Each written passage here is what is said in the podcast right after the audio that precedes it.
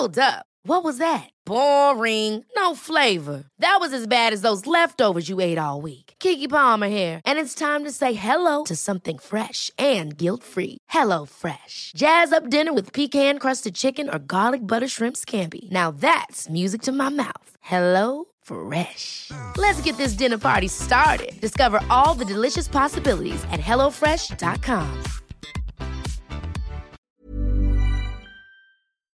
Hi, welcome to Hollywood Crime Scene. This is Rachel Fisher. Hi, this is Desi Jedeikin. I'm alive, Des. She made it. I made it barely. so, um, yeah, this episode is coming to you late this week because I woke up on Monday morning completely unable to move. I was lying on my floor for about an hour until I was able to pull myself up into a seating position. I had thrown my back out. That has never happened to me before. Uh, so had to go to the doctor, get a shot of some anti-inflammatory drug into my ass. Wow. Um, being very graphic about it. Um, and then I was sent home with 800 milligrams of Motrin because I had to deny the muscle relaxants. Obviously, I'm a sober icon. I can't have that. can't have any of the good stuff. Uh, but I've been in excruciating pain all week. And today has actually been like the first day that I feel semi normal. Good. So I'm on the mend. Good. Yeah. No more P90X for me for a while. but I'll return eventually once I build my core strength up because clearly that's an issue for me. anyway, I'm fine. Thank you for all the well wishes. It was really appreciated. And we are going to have a great show today. So let's start out by thanking our lovely patrons. They donated over at patreon.com slash Hollywood crime scene.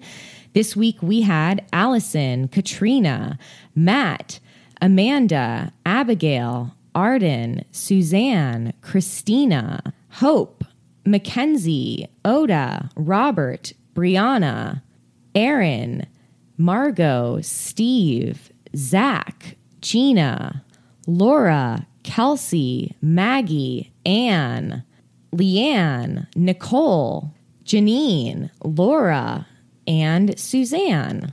Thanks, guys. Yeah, thank you guys so much. Well, Desi, as promised, I mean, I guess it wasn't promised. I kind of made an offhand remark that I would do this one specific story on last week's main show, and that is the story of the Black Widows of Los Angeles. That is what they have been called before. Uh, so this is actually a story that I referenced briefly in our, I think it was our Marie McDonald episode Okay. about the uh, my dream role with you to play in a reenactment show would be these two old ladies. Okay. so I, I feel like we could do them justice. Okay. Now, uh, one of the main articles I got a lot of info about these two women's early life from was an LA Times article but written by Paul Pringle and Hemmy So. And uh, this is the story of two women named Olga Rutterschmidt and Helen Golay. I feel like I want to be Helen. You actually definitely are Helen. Okay, good. Okay. Okay, I can't wait to see why. I mean, like, I would cast you to play Helen. Okay, good. Okay. So I, I had the instinct. Yeah. Olga Rutterschmidt was born in Hungary in 1933. In 1956, when she was in her 20s, Olga fled Hungary for the States. By the 1980s, she was living in Los Angeles, and it was there that she met Helen Golay, another woman who was in her 50s, and they met at a popular West LA health club. now, Helen and Olga like to hang around the Beverly Hills Hotel and the Roosevelt and other fancy hotels in the LA area because they would pose as guests of the hotel. Okay. Even though they were not guests. And they would basically go into the locker room, uh, you know, they would sometimes swipe other people's personal belongings out of the locker room. So they were like already starting a little crime. yes, they they both realized that like they know easy. they noticed each other scamming at the same Oh, hotel, and that's how they met. They're like, "Oh, you're scamming this hotel. You're not a guest here either, but you're Yeah. using the facilities. Oh, cool. Let's do It's it It's like together." Harold and Maude when they see each other at, at the funerals all the time, and they're like, "Wait a second. totally. They had something in common. And they would hang out by the pool and also look for wealthy men to scam as well. Other reports say that they, oh, like I said before, they there were reports that they stole purses and credit cards from the gym locker rooms. Okay. so they were like really just going for it. Helen Goulet, oh, sorry, not not Goulet, Golay. I keep thinking of Robert Goulet. I know it it must be hard. Helen Goulet was born Helen Louise Salisbury in Eastland County, Texas in 1931. Though Helen was a bright student, her home life was strained. She lived with her grandfather. She also lived in a foster home at one point, and she had also spent two years living at her friend Bonnie's house before graduating from high school. After she graduated, she moved to Los Angeles where she met her husband, Vernon Goulet. Vernon and Helen had two daughters together, but they divorced after nine years of marriage. Helen later married David J. Wells, and they also had a daughter together, but they divorced after just a year of marriage. She's like, I'm going back to Goulet. I know I My like cooler name. it's a way more like fancy name Absolutely. than Wells. Yeah. She's like, I want to be Helen Goulet. Helen Goulet. In the 1980s, Helen became a real estate agent. For 15 years, Helen worked for an older man named Artie Aaron.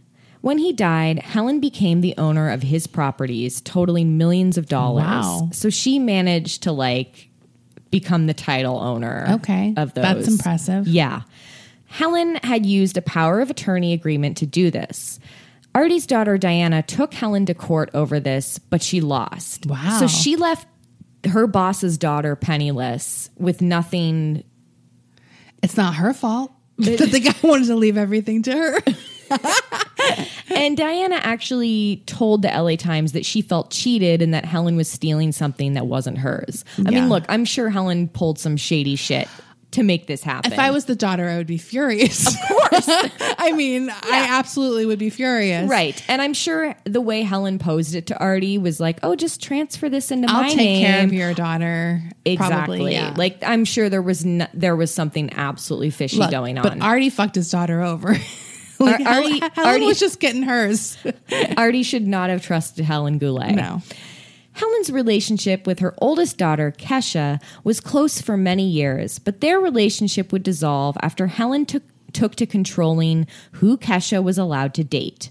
And this was when her daughter was a grown ass woman. She was Damn. like telling her, like, uh, I don't like that man for you. Wow. and you better fucking break up with him. So that caused friction in their yeah. yeah. in their relationship. Helen wanted her daughter to marry a rich older man, and so when Kecia brought home a guy that was neither old nor rich, Helen was pretty upset. She's like, I want to fuck that guy over. Get me someone good. Yeah, get me someone I can work with, Kecia. According to this boyfriend, Helen marched over to the home of his mother and knocked on her door. Helen said, My name is Helen Goulet. Your son is a nice boy, but he is not what I had in mind for Kecia. I'm looking for someone older, wealthier, and more established. Damn. That is a bold move, going to the mom's house. Like, get your son off my fucking daughter. like, Right. because the mother's going to be like, you don't want to get involved with this girl because you don't want to deal with that mother. Yeah. Do you know what I mean? Like, it is Right. such a great She's- sort of defense. Right. Now, she, like, the mom is like involved. Yeah. So the boyfriend said that Helen came back next, like a month later, after her, like him and the daughter still continued dating. And Helen was like, "Oh, they're still dating. I'm going back to this to his house, to the mom's house, because she wanted them to break up." So this time, Helen said, Didn't you understand? Your son is not what I had in mind for Kecia. Oh my God. Yeah, nightmare. Helen continued to meddle in her adult daughter's relationship for years until 2003 when it finally reached a boiling point. At that time, Kecia was dating a man named Steve Tarasevitz. Once again, Helen did not approve of the man her daughter was dating. So she sued them for assault and trespassing. now, I couldn't find details on this alleged assault or trespassing, but as we'll later learn, Helen has a thing for suing people. Okay. So I feel like this could have been literally like anything. She's a real let me speak to your manager vibe. She, right? Like she is the she's just she's the ultimate I want to speak to the manager. right. Like she's like a control freak. I need to show you a picture right now that we're talking about I want to speak to the manager because I need you to see a picture of what Helen Golay looks like. Although I still want to be Helen, I do feel like I don't have an I want to speak to your manager vibe. No, but she is definitely a ruthless woman. I mean, look, I'm just going to say right now, Helen Helen is not a good person, but she is uh, just a completely wild batshit character. So that's why this case is particularly fascinating. Right. Because both these women are like out of their fucking minds. but they're also just completely like self centered. Oh my God. Yeah. The most narcissistic. Hold on. Sorry. I got to Okay. find this picture I saved. This is a picture of Helen Golay. That doesn't look like a real person. No. That is insane and not at all what I was expecting for some reason. Like I am genuinely stunned. She looks like Patsy from From AbFab. from AbFab, but like at 90. Yes. Kind of. Yes. Even though she's probably like in her 60s here. Like Right. Uh, she has like bleach blonde hair and it's really puffy, kind of helmet looking Sprayed. hairstyle. And she has like incredibly dated looking sunglasses. She has like, those like transitional lens sunglasses on with gold rims and she has this like bright bright red lipstick on and she just looks like fucking try me bitch she is t- simultaneously tough, but then also trying to look like a Beverly Hills woman. Kind Right. Of. Uh, It's weird. It's Helen hilarious. definitely had like an obsession with status as Yeah. well. Like Yeah. she really wanted to be known as like oh, and she also wore really tight revealing clothes too. Ooh, even okay, I love her. even when she was older. I know she's awful. No, but she's awful. But yeah, but she is a hilarious character. So, in a statement to the court, Kecia, the daughter, alleged that Helen threatened to kill her boyfriend Steve and that she had, quote, put up with 30 years of psychopathic behavior from her mother. Oh yeah. I'm sure it was like that was her fucking breaking point with her. She's got to get out of there. Yeah. I mean, that's there's just no working with that kind of mother. No. you need to escape. She had to get, yeah. Both Helen and Olga had a love of scamming as well of a love as well as a love of getting the courts involved when either of them felt that they had been wronged. For example, Helen once sued a woman who she suspected stole some leather skirts from her. Ooh, leather skirt. You stole my North Beach leather metallic Can bronze you even skirt. imagine suing being your like first option on any dispute you've you're having? Like, Right. I've never thought of suing someone. Honestly, like never. It's never crossed my mind. like, That's like, can you imagine if like every lesbian relationship they ended up suing each other for the clothes that they left behind at the other's right, house? Right. Where's my pajama bottoms? Look, that's happened to me before. And you know what I did? I never called her again about my pajama bottoms because I was too embarrassed. yeah, I, I honestly wouldn't even do that. I let So, those like- pajama bottoms go. She can have them. to me them. it's like not worth the conflict like i'm very conflict averse Yeah. like i don't like it No. so i'm definitely not going to do that she took this bitch to court. yeah no that's a that's like a next level like psycho bitch i'm just an average psycho bitch Even just like the process to file a suit. i'm too most of it is me being too lazy to do anything like even like when I want to stalk someone or Right. discover who they are, like I'm just way too lazy to do any of my harebrained schemes. Yeah, Like, I agree. That's how most of them don't happen. So. Right.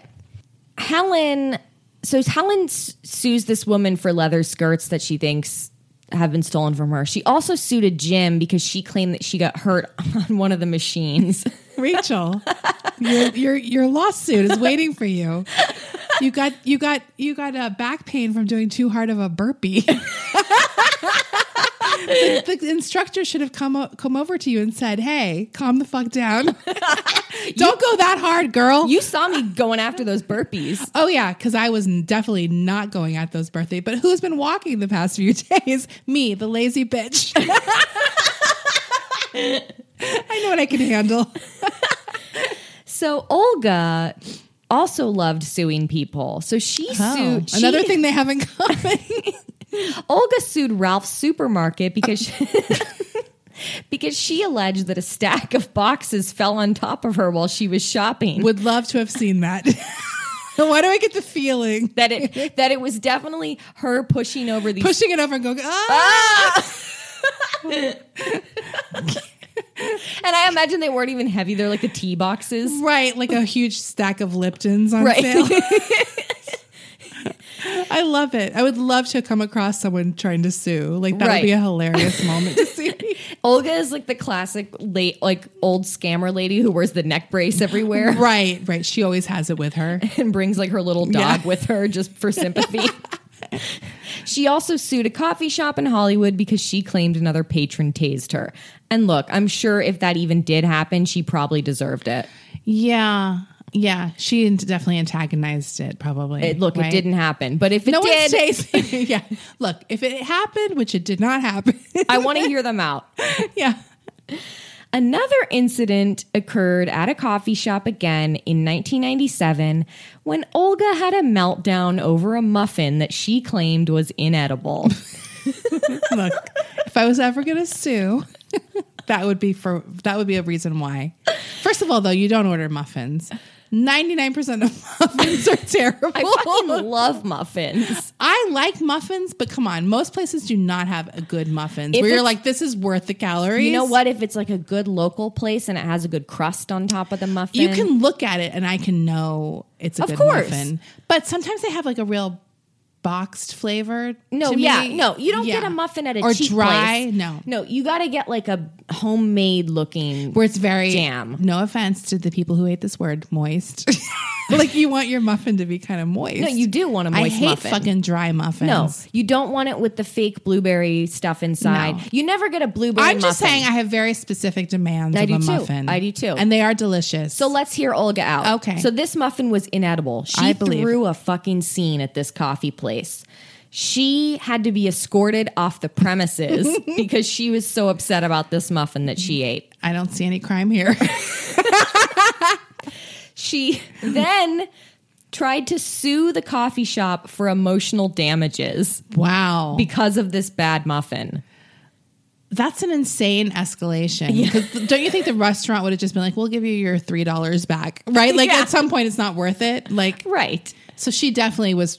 I want to sue, and I'm going to not let them fix this. Right? Right. Like I bet how Olga even ate the whole muffin and was like, she probably ate the whole thing. Yeah. and then was like, "This was dry," or something. Right? Yeah. Like it's like that old school. Like this was terrible, and it was a small portion. Kind right, Of thing. Like, right. So, according to a handyman from Olga's apartment, he one time asked her what she did for a living, and she said, "I sue people." now, now, Well, okay. So what's her job?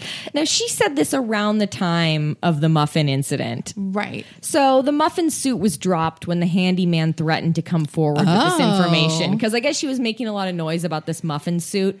And he was like, actually, I have intel. Can you imagine? This whole thing is insane. I can't even believe how much has happened over a muffin. Like- yeah. But to be honest, if I was in charge of the justice system, it would mostly be food related crimes. That's the cases I'd be hearing. yeah. Oh, totally. We would we would definitely sue that McDonald's that gave us cold fries. I would be the judge who gives them very large settlements. That would be my thing. Okay. So Olga's last known job was working at a coffee shop in downtown LA that she owned with her husband, Andre. But the coffee shop closed down sometime in the 70s. Olga and Andre divorced, and he later died in Hungary. But according to voter records, Andre had still been casting ballots long after his death. Wow. so she's a voter fraud. She was committing voter fraud. like, imagine doing that for what Right. purpose? Like, Dude. Olga had been living in her Hollywood apartment since the 70s, and she never updated the decor since. That gets me off. I love it. First of all, I cannot blame her for this. Yeah. Because there is nothing I hate more than when somebody ruins the integrity of a weird old retro place, yeah. any kind of retro place. Yeah. Look, I understand if it's Especially like for 80s gross stuff. Like, it wasn't like you were removing it for good stuff. No, it's always like some it's getting replaced with like either boring fucking IKEA shit or like Granite. that or that granite that everyone had in the early 2000s or, or like, like, the glass blocks. that that is The glass block shower was- stall. That was the worst design concept that happened in the 80s. it was bizarre. Fucking Like, how did that take disturbing, off demented. Yeah. I hate it. So she never updated the decor in her apartment. The countertops were still pink. The walls were still olive green, and the carpet was like a shag green. and she it. never changed it. I- Amazing. I, mean, I look. Pink I, and green is a great color combination. And look, that's like a pretty good for the 70s because there Yeah. are some horrific 70s decor Right. things. Like if it was like a poop brown carpet shag, Right. maybe you don't want that. Yeah. You know? No. With like a mustard wall. Although it might cover up some dog accidents. yeah, you with the dog. yeah. So in 1997, Olga Rutterschmidt began taking care of 71 year old man named Paul Vados. Paul was homeless and Olga offered to set him up at an apartment and pay his rent. Oh, that seems like her. She's a very generous, selfless human being, Desi. Paul immigrated to the US from Hungary in 1956. After the death of his wife in the 80s, Paul lived with his daughter in Hollywood until the mid 90s. By 1997, he was living in an apartment on South Fedora Street in Koreatown in Los Angeles that Helen was offering to, To pay, pay for. for, uh-huh. Yes. Paul was an unemployed alcoholic who lived in squalor. Olga would come by a couple times a month to bring him groceries and to help him pay his rent. Olga told the apartment manager that she was Paul's sister. On the mor- morning of November 8th, 1999, police discovered the body of 73 year old Paul Vados in an alley near La Brea and Beverly, just one mile from Olga's Hollywood apartment. Paul was found with a crushed chest and twisted torso, and his clothing was covered in grease. The injuries sustained by Paul indicated that he was run over by a slow moving car. He had no identification on him. The autopsy concluded that Paul Vados had died from multiple traumatic injuries, including a fatal laceration to his aorta. He had 48 fractures to the ribs. Damn. Yeah. On November 17th, just over a week after Paul's body was found, Olga filed a missing persons report for Paul, who she said that she had last seen on November 5th when her and Helen Golay went to went to his apartment to help him pay his rent. Olga identified herself to police as Paul's cousin. Oh, sorry, I said that was his sister before. She actually claimed to be his cousin. Okay. So Olga goes to the police. She identifies herself as Paul's cousin. Helen also goes to the police with her and identifies herself as Paul's fiance. Okay.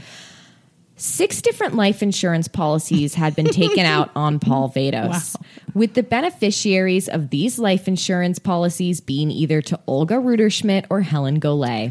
And this is a guy who was virtually homeless. He was got- homeless. so why would he have life insurance policies? Like, Right. Olga had purchased a rubber stamp of Paul Vados' signature to sign the insurance policies with. Hmm. Helen received $25,000 from Mutual of Omaha. Olga received $20,000 from another insurance company and $25,000 from an additional one.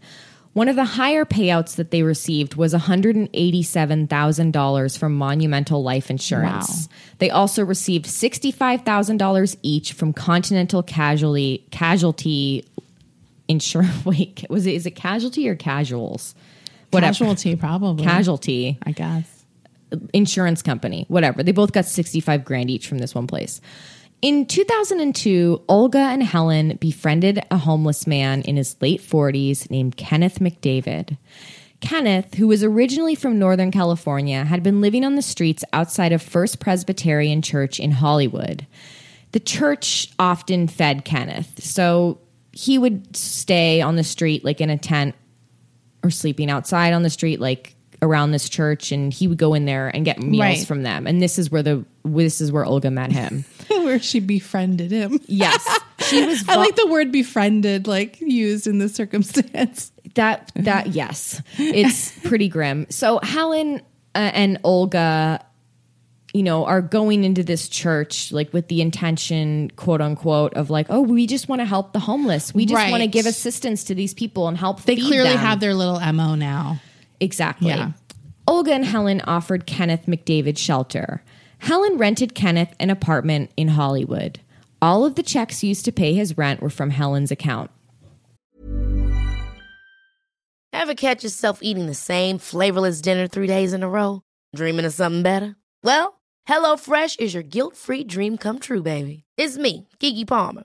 Let's wake up those taste buds with hot, juicy pecan-crusted chicken or garlic butter shrimp scampi. Mm. Hello Fresh.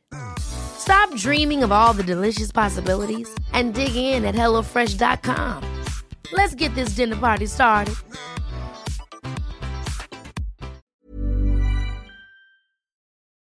I'm the queen of starting a free trial offer and forgetting to cancel it, oftentimes being charged for months for something I'm not even using. If I asked you how many subscriptions you have, would you be able to list all of them and how much you're paying? If you would have asked me this question before I started using Rocket Money, I would have said yes, but let me tell you, I would have been so wrong. I can't believe how many I had and all the money I was wasting. With Rocket Money, I can see all of my subscriptions in one place, and if I see something I don't want, I can cancel it with a tap. I never have to get on the phone with customer service. They'll even try to get you a refund for the last couple of months of wasted money and negotiate to lower your bills for you by up to 20%. All you have to do is take a picture of your bill, and Rocket Money takes care of the rest. Rocket Money is a personal finance app that finds and cancels your unwanted subscriptions, monitors your spending, and helps lower your bills. Rocket Money has over 5 million users and has helped save its members an average of $720 a year with over 500 million in canceled subscriptions. It's definitely saved me money and now I can use that money to waste on things I do want. So stop wasting money on things you don't use. Cancel your unwanted subscriptions by going to rocketmoney.com slash Hollywood crime scene. That's rocketmoney.com slash Hollywood crime scene. This show is sponsored by BetterHelp.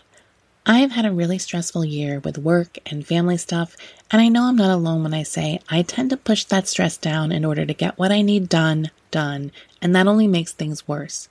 We all carry around different stressors, big and small.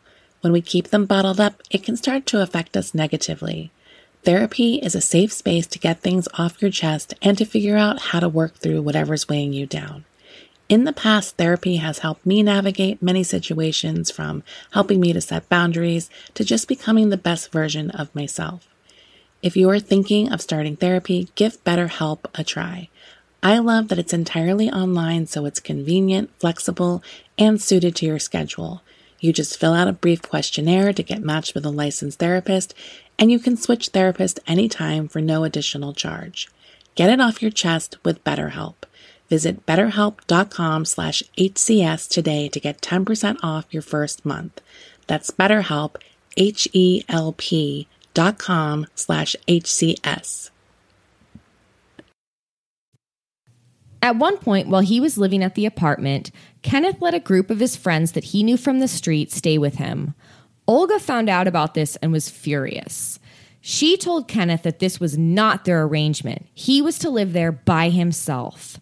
Olga tried to enter the apartment, but Kenneth wouldn't let her in because she started getting really aggressive. And he's like, fuck you, don't come in my house. Like, But they were paying his rent at this point. yes. Uh-huh. But he was like letting He friends. was still acting like he had rights as if it was his place. yeah. Like in his mind, it was his apartment. yeah. And also Yeah. his, like, you know, friends were living on the street. Right. He just was like, okay, come, you can crash here at my place for the night. Olga sought out a man named Douglas Crapo who lived in the same building that she did. Olga told Douglas that she worked under real estate agent Helen Golay and that she needed help evicting someone from one of her properties. She asked Douglas to take a gun with him because Kenneth was, quote, a violent street person. Olga and Douglas got to the apartment, and once they were inside, Olga took the gun from Douglas's pocket and showed it to Kenneth. Douglas could see that like this guy Kenneth living there was not the threatening man that Olga made him out to be and he was kind of like what are we doing here like Yeah. we're trying to like threaten this guy now, with a gun are these apartments the ones that Helen owns? no Oh, okay. No. So they're just renting him a place. they're just renting him a place Got it. and she's just lying to this guy who lives in her building Right, like okay. oh Helen is the owner of this building Right. no Helen does not own this she's just paying the rent okay. Um So Doug is like, I don't want to get involved in this anymore. So he he's like, I'm over it. I'm Yeah. out of here. A few weeks later, one of Kenneth's friends named Patrick LeMay came by Kenneth's apartment to retrieve some of the stuff that he'd left there. But he was met by Olga at the door, as well as a security guard that she had hired named Jose Luna. He was allowed to grab his stuff and leave immediately. Now, security guard Jose Luna was hired to stand guard at the apartment every day for a week from 1 p.m. to 1 a.m. to make sure that no one except for Kenneth McDavid entered the unit. Wow. I mean, that's pretty crazy. Yeah. She's like gone to the point like where she's hiring a security guard to monitor. so this guy doesn't have anyone coming in and out of the Right. unit. In late 2004, Olga Rutterschmidt called the manager for the building that Kenneth was living in. She screamed at her, demanding that the homeless people living in the unit she had rented be evicted. But the manager, a woman named Danelli Cosgrove, explained to her that she would have to talk to the person who was actually renting the apartment, Helen Golay. So Olga obviously wasn't even paying for the rent. It was under Right. Helen's name. And she's like, Why are you calling me? Right. I'm you're not the tenant. Yeah. Like that's not my problem. So Daniele told Helen that she had to remove her own subtenants and Helen was pissed. So she also screamed at this apartment manager. But eventually Kenneth and his friends vacated the apartment and Helen Golay terminated the lease on the unit. According to the apartment manager, she last saw Kenneth back on the streets of Hollywood traveling with some personal belongings and a bicycle. In January 2005, Olga Rutterschmidt purchased a 1999 Mercury Sable station wagon and registered the car's name to Hillary Adler. She told the dealer that Hillary was a friend of hers and that she was buying this car for her. She registered the car to South Croft Avenue, but Hillary didn't live at that address. Hillary lived in Encino. And Hillary wasn't even a friend of Olga at all. in fact, she didn't even know Olga. So who is this woman? Yeah. Well, back in 2003, Olga had stolen Hillary's purse out of a gym locker room and got her oh. information. So she's registering this car to this woman she doesn't even Yeah. know. In 2005, Helen Golay rented rooms for Kenneth at several different Hollywood motels from January to June. And on June 22nd at 1 a.m., the body of 50 year old Kenneth McDavid was found in an alley off Santa Monica Boulevard in Westwood. Damn. Kenneth's upper body had been crushed. At the scene was a bicycle with its wheel removed and lying underneath the bike. There were no signs of damage to the bike, nor were there and nor was there any glass at the scene, which would have been consistent with a typical hit and run. So it was just this body again looked like it was a slow moving vehicle. Right. Rachel, I have to say, I'm really curious how these women are killing these guys because I can't figure it out yet. Okay, well, I'll I'm tell like, you. we're gonna get to We're it. going to get to it.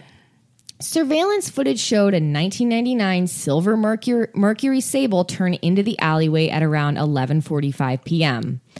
Toxicology reports showed alcohol in Kenneth's system, as well as a variety of prescription ju- drugs, including Ambien and Vicodin. So they were drugging these men first. Yeah. Kenneth had ID on him, and Olga Rutterschmidt was notified when he was found dead. Olga ID'd the body at the coroner's office. According to Detective Dennis Kilcoyne in an interview with Jeff Johnson at Vice magazine, Helen and Olga went to the police department to retrieve the traffic accident report so that they could send it to their insurance companies. Okay. 17 different life insurance policies have been taken out on Kenneth McDavid by Helen and Olga from 2002 to 2003. Helen received over $1.5 million, Damn. and Olga received over $674,000. Oh my God. Helen was once again named as a fiance. So now she's the fiance Okay. to Kenneth, and Olga was his business partner. Okay. One of the insurance companies, Mutual of New York, denied payment to Helen and Olga because they could not prove Kenneth McDavid's income. Helen and Olga claimed that Kenneth's annual income was $65,000 a year, which obviously we know is a lie because he was homeless and Right. unemployed. Helen and Olga also declared to Mutual of New York that no other life insurance had been taken out on Kenneth. Obviously, also a lie. 16 other policies have been taken out on him. So, Mutual of New York discovered that the company that Helen and Olga alleged to have been investors in with Kenneth was a non existent company. Like they had fabricated this whole, Right. we're his business partner. So he was insured under that guy's. Yes, Yeah. that we're investing in his business. Right. In May of 2006, nearly a year after Kenneth's death, Olga called a lawyer to inquire about suing the insurance company. Olga told the lawyer that Kenneth was a screenwriter and that her and her business partner, Helen Golay, had invested in him and should he ever become successful. The lawyer told her that according to uh, the tax returns, Kenneth's income was actually somewhere between $40 and $200. Damn. Like, Yeah. obviously considerably less than $65,000 a year that they had claimed. Olga switched tactics. Well, she said, What if I was related to him? Could I get the insurance? that? How about, how about I like pitching your different excuses. yeah. She, what if I were to tell you that we were related? Would then I get the money? Like, and the lawyer was doing the lawyer thing, like, Well, yes, that would change. yes, but If- is that true? he said yeah, that. He was like, Can you prove that, that Yeah. you're related to him? And, um, you know, Olga was like, Okay, I'm going to go prove to you that I'm his cousin. I'm going to Kinko's. I mean, home. I'll be right back. But in the end, this law firm declined to continue with this suit. Okay. They're like, we don't, we're not going to do this. Now, there were many discrepancies found in several of the life insurance claims that Helen and Olga had taken out on Kenneth. Several of the insurance companies ended up refusing payment to the women. An investigator of Mutual of New York Life Insurance inquiring about obtaining copies of the accident reports for a $500,000 life insurance policy on Kenneth who police surmised was a homeless man, caused great suspicion.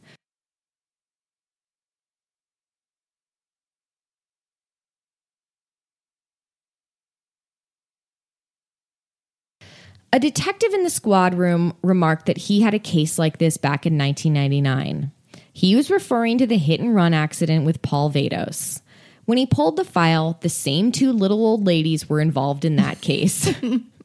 I just love the idea of this detective being like, "Oh yeah, that reminds me of this crazy." It's like the first Yeah. time he mentions Wait, it. Helen and Olga? like, and also the names are so distinct. Like he never mentioned this before. Yeah. It's always, it, it is always weird where, when it takes cops so long to put cases together that are clearly connected to Right. even a layman. Like, Yeah, it's just funny to me. So now this was a homicide case. okay. It was discovered that at 11:51 p.m. on the night of Kenneth's murder, a tow request was made with AAA for a 1999 silver Mercury Sable station wagon. It was Helen Golay who called for the tow. Police records showed that while Helen was riding in the cab of the tow truck, she called Olga. An inspection of the Mercury Sable revealed blood, tissue, and hair. The DNA was a match to Kenneth McDavid. The car ended up being auctioned off at the tow at the tow yard after the murder and was sold to a family in LA. So police had to buy the car back from the father who purchased it be- uh-huh. because it was now considered the murder weapon. Oh, okay. So this poor guy who had like bought this car he got screwed. yeah, uh, they actually. I read like the cop in the interview with Vice. He was like, "We like bought him a new Reimbursed him, car." yeah. yeah. but like, I, I, what I was thinking of like how creepy it would be to know that I've been driving my family around in a car that had like tissue on it on the undercarriage and like If there's like evidence. I was so freaked That's out. really gross. On May 18th, 2006, Helen Golay and Olga Rutterschmidt were arrested on suspicion of mail fraud and murder. A search of Helen's apartment found prescription bottles for Vicodin and Ambien, along with other drugs that were found in Kenneth McDavid's system.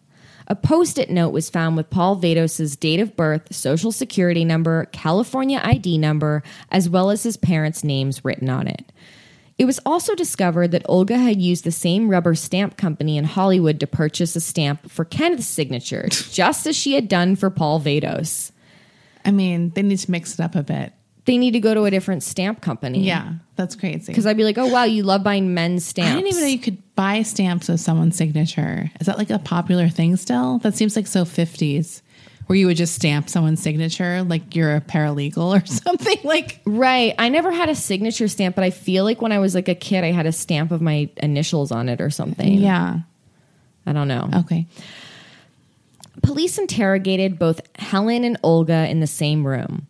When Detective Dennis Kilcoyne left the room, Helen and Olga argued with each other for over a half hour, and obviously it was all caught on tape. Yeah. Now they're Amazing. fucking furious at each other, and you can just imagine these two old bats. You didn't show me Olga. Is there a picture of her? Yes, there's a picture of her. Okay. She's definitely a lot more homely looking. I mean, look, they're not prized pigs, but But Helen Olga's- has a little bit more style. Olga's a little earthier looking. Okay. Okay. Uh, so they're arguing in this interrogation room. Olga accused Helen of getting greedy. She said, quote, You can't make that many insurances. It's on your name only. You have to because you did all the insurances extra. That's what raised the suspicion. You can't do that. Stupidity. So Helen and Olga were jailed and held without bail until their trial began. In June of 2006, detectives began investigating the death of another man, 97 year old Fred Downey. In 2000, Fred was hit by a car and killed. The driver of the vehicle was found out to be not at fault, but Fred had a connection to Helen Golay and her daughter Kecia. In 2000, Kecia met the elderly man who was living in Massachusetts at the time. She convinced him to move out to LA and to rent an apartment at her mother's building in Santa Monica. That same year, he was struck and killed by a car near the apartment. Helen and Kecia took over the title to Fred's Massachusetts home and they sold it for a hefty sum. So, according to one of Helen's friends, she had bragged about getting her hands on some of Fred's money before he died. So, police looked into that again because they're like, oh, another car Yeah. accident, but there was no foul play to be found. But they definitely were like, yeah, well, I'm This fits the MO. it fits the mo but also it just shows helen's character of like she sees these people uh, human beings as disposable Yeah. she wants to get a hand on their money i guess in june of 2006 uh, la an LA Times article reported that Helen Golay's hairdresser said that one time Helen told her that you could make a lot of money by marrying a rich older man and giving him enough Viagra to cause a heart attack. The I'm hair- just saying. Casual convo. Right, just a casual thing to say to your hairdresser. The hairdresser said that Helen said, I am evil. You have no idea how evil I am. Jesus. And she is. I mean, if you have you have to look at her picture because that will make that statement even funnier to me. Like exactly. she's crazy. she's a trip. In August of 2006, three more homeless men were sought out in connection to Helen Golay and Olga Rutterschmidt. 47 year old Jimmy Covington, 67 year old Nicholas Coos, and Scott Gones. Don't have his age. They were all discovered by insurance companies to have taken claims out on them by Olga and Helen. Okay. So the pol- the the police issued this public alert in the newspapers with these men's pictures like Right. have you seen these men in connection with like you know uh, whatever a fucking crime we're investigating Yeah. and so one of the guys jimmy he was living on the streets at this point and his friend contacted him and was like uh, i just saw your face on the paper Okay. you might want to contact the police and he's like oh my god oh my god and he like read the whole story and he was freaking out because he's like oh my god yeah those women So they had contacted him or whatever. yes Befriended. At the trial, Jimmy Covington testified that Olga Rutterschmidt approached him in Hollywood while he was homeless and living on the streets. Olga promised Jimmy money and shelter in exchange for answering some questions and filling out some paperwork. Olga gave Jimmy access to a room in an office with a futon in it for him to stay. Now, Jimmy said that at first he trusted her, but as time went on, Olga grew more demanding and hostile, and he felt that he was being scammed. Okay. So he got out after about like a week. he that's was like, no. Did they have any policies on him, or he was just? Oh, yeah. they were. Fi- oh, so they were already buying stuff on these people. Yes. Jimmy left the building and stopped filling out the paperwork that Olga was giving to him because she had become verbally abusive. He had no idea at the time that she was taking out life and life insurance policy on him. Okay. So what Olga and Helen would do, like their tactic is they would take out the policy as soon as they met these people, basically, and then they would wait two years. Like the plan was to wait two years, be paying the premiums for two years, Yeah. and then murder them. Okay. Though Olga only ended up giving Jimmy $15 and a hamburger during the time he was living in that office building that she let him stay at, he told the press outside the courtroom that he was just grateful to be alive. Kenneth McDavid's sister, 45 year old Sandra Salmon, testified at the trial. She said that her brother called her in the spring of 2005, just months before he was murdered. Now, prior to that, she hadn't heard from her brother in 10 years. Kenneth told Sandra that he was doing well and that he had a job. Kenneth's family didn't hear about his death until five months later after he was murdered because it was Olga and Helen who claimed the body. So his own family didn't Yeah. even find out until that much later, which is really sad. According to a statement made outside of the courtroom, Sandra said that her family had no idea that Kenneth had been living on the streets. She was really sad that he never reached out for help. And she also said that Kenneth loved music and had previously worked as a DJ in San Francisco. Helen Golay's defense attorney argued that a little old lady couldn't have possibly committed these crimes. It had to have been her daughter Kecia behind the wheel. How dare she? Damn, Dude, that's so cold. This is the defense. This is the defense that Helen Golay's attorney I feel is like if going you with. throw your daughter under the bus, even if it's true, you need to go to jail. jail. like it's so awful. What a bitch! I mean, That that is a bitch. That is what a bitch. And Kecia is like, I don't, I don't think Kecia was at the trial, but like, yeah, that's fucking insane. Yeah, she's like, okay, finally, I'm gonna cut ties with my mom. Like Right. that was the push she needed. Right. Finally, The prosecutor argued back, citing Kecia's recent drama with her mother concerning the boyfriend that she had threatened to kill. The prosecutor was like, Why would Kesha help her mother commit murder if she hated her? yeah, Hello? I'm not gonna And- go down for that bitch. and the defense attorney was like, You got me there. Yeah. Probably. Now, Olga's attorney argued that his client was too stupid to know that there was a murder plot. Those are his words. She was too stupid. This is a direct quote from Olga's attorney. I can't tell you how a person can be that stupid. I can only tell you that she was. That's honestly my favorite is when someone's lawyer in court is publicly owning them with the attempt For their defense. For their defense, Yeah. they're like, "Look, is my client a dumbass? Yes. Are they a murderer? No. But they are a dumbass, They're Your Honor." very, ac- they're actually very, very dumb, and I would like that on the record. I would be like, you know what? I'd rather be guilty of murder than to have that on the record that I'm an idiot. I have some pride. So obviously, the jury was not buying any of these hilarious, ridiculous tactics. And in the end, Helen Golay and Olga Rutterschmidt were found guilty of first degree murder. They were both sentenced to life in prison without the possibility of parole. And that's really the last we've heard of them. Really? Yeah. Like they haven't they made they tried to make an appeal, you Are know. they still alive? Yeah. Okay. So that's the story. Damn. I feel like I want to know more. Like, Yeah. I'm so fascinated by those two characters. Like, I would love to watch a movie, a TV movie on them or something. I'm telling you that I'm honestly surprised that a movie hasn't been done about these well, because they're actually really crazy characters. Right. Like, this isn't just like obviously the crimes are horrible and these men were killed. Yeah. And they're like ruthless killers. But I find their story fascinating. Right. Because I want to know, like, the things I want to know are, are like how they came across this, how they came up with the scam. Like how that Right. process happened. Like I want to see like the scene where they come up with it. There's also something weird where they don't actually seem like they're good friends. no, actually, they were friends for a while. Like they had met in the 80s, but their friendship started, like they started growing resentful at each other. F- Part of it was Helen was always the richer one. Okay. Helen had money before So it's almost like she was just doing this for for no reason. Like Helen was doing this more for a thrill, and also Helen was really pure evil and had a complete, absolute disdain for people that she believed were beneath her station. and she also wanted more. Like she even wanted, though she had was money. very greedy, and she hated poor people. Like Yeah. literally, that's the truth.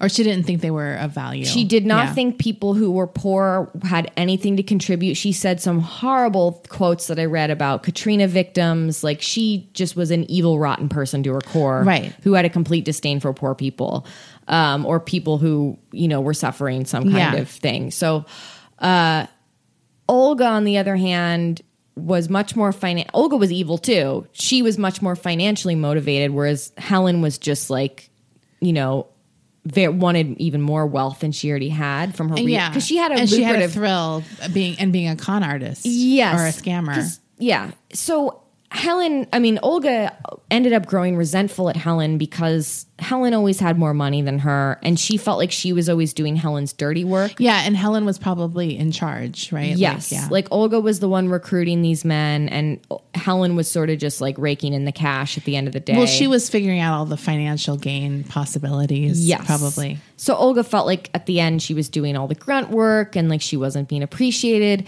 And there were different reports I read that said like both of them like weren't even friends the last few years. Like they were just purely Yeah. a business. It seems that way, Right. Like it wasn't like these were two. Even I think at their height or when they were really close friends, it still didn't seem like a close relationship. Well, I'm sure they weren't exactly a, having this like loving, nurturing friendship. No, like I'm because sure they're both just sort of incapable. I mean, it was the whole friendship was born out of I think in general, I'm always fascinated when two kind of sociopaths connect, Right. And it's sort of not really intimate, but they're. It's like weird to me because it's creepy. well, they both bonded over being liars. yeah, That was the such a first thing they bonded yeah, over, It's like, like- a weird. You're like me. It's kind of just the most base, Yeah. sort of connection. and like they did like one of like the most horrific thing possible is they took advantage of like the most vulnerable people in society Yeah, that's like a thing I'm curious of, like how they came to this scam. Right. Like we, I mean, it's one of those things where you're kind of shocked that people still try to do life insurance scams, Right. Because it's such an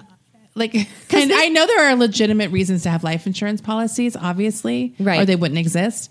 But there is something where it's always. It would probably be most people's first instinct to be like, well, why do they have a life insurance policy? like, Well, it's if like you're the- investigating a murder or a suspicious death. well death, it's a true crime cliche at this point yeah. So it's always shocking to me when people still do it, especially when it's like their husband or something where it's obvious you have the connection. This is like a little bit more tricky. Well, Helen- Because who are these people? Helen and Olga thought they had found like the perfect loophole Yeah. because they waited so long in between like acquiring the policies. They're like, we're going to wait two years because after two years, there Right. was some technical thing that happened after two years where like the insurance companies Don't investigate as didn't much, investigate yeah. certain things as much or it So wasn't as researched. I Yes. mean, that's why you know there was some meeting at like Coffee Bean where they like worked it all out. Like, Yeah. here's what we're gonna do. You know, But I'm saying is like I do want to see like you know I, I want to see like s- somebody like who who would I'm trying to think who I would cast as fucking Helen Golay. Like I